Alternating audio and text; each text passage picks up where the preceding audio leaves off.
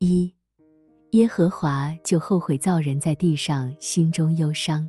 后悔象征怜悯，心中忧伤同样如此。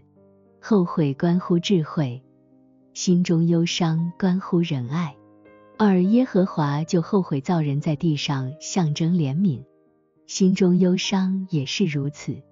这是因为耶和华从未感到后悔，因为他从永恒之初就遇见了一切事和每件事，而当他造人时，这就是说。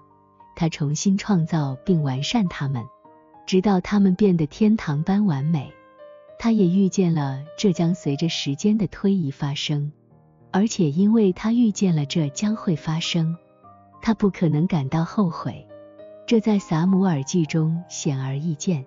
那里说，以色列的大能者必不致说谎，也不致后悔，因为他迥非世人，绝不后悔。撒母耳记上第十五章二十九节，摩西书中还说：“神非人，必不致说谎；也非人子，必不致后悔。他说话岂不照着行呢？他发言岂不要成就呢？”民数记第二十三章十九节，A.C. 五八七三。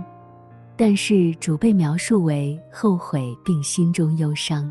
是因为这样的感受似乎存在于所有人类的怜悯中，因此这里就像在圣经的许多其他地方一样，是根据现象来说的。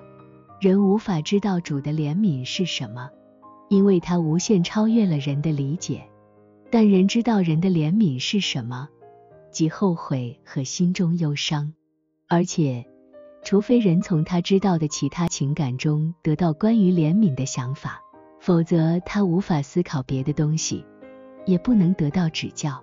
这就是为什么人的属性经常被描述为耶和华或主的属性，就像耶和华或主惩罚、引入试探、毁灭、发怒。然而，他实际上从未惩罚过任何人，从未引导过任何人进入试探，从未毁灭过任何人，也从未发怒过。A.C. 五百八十八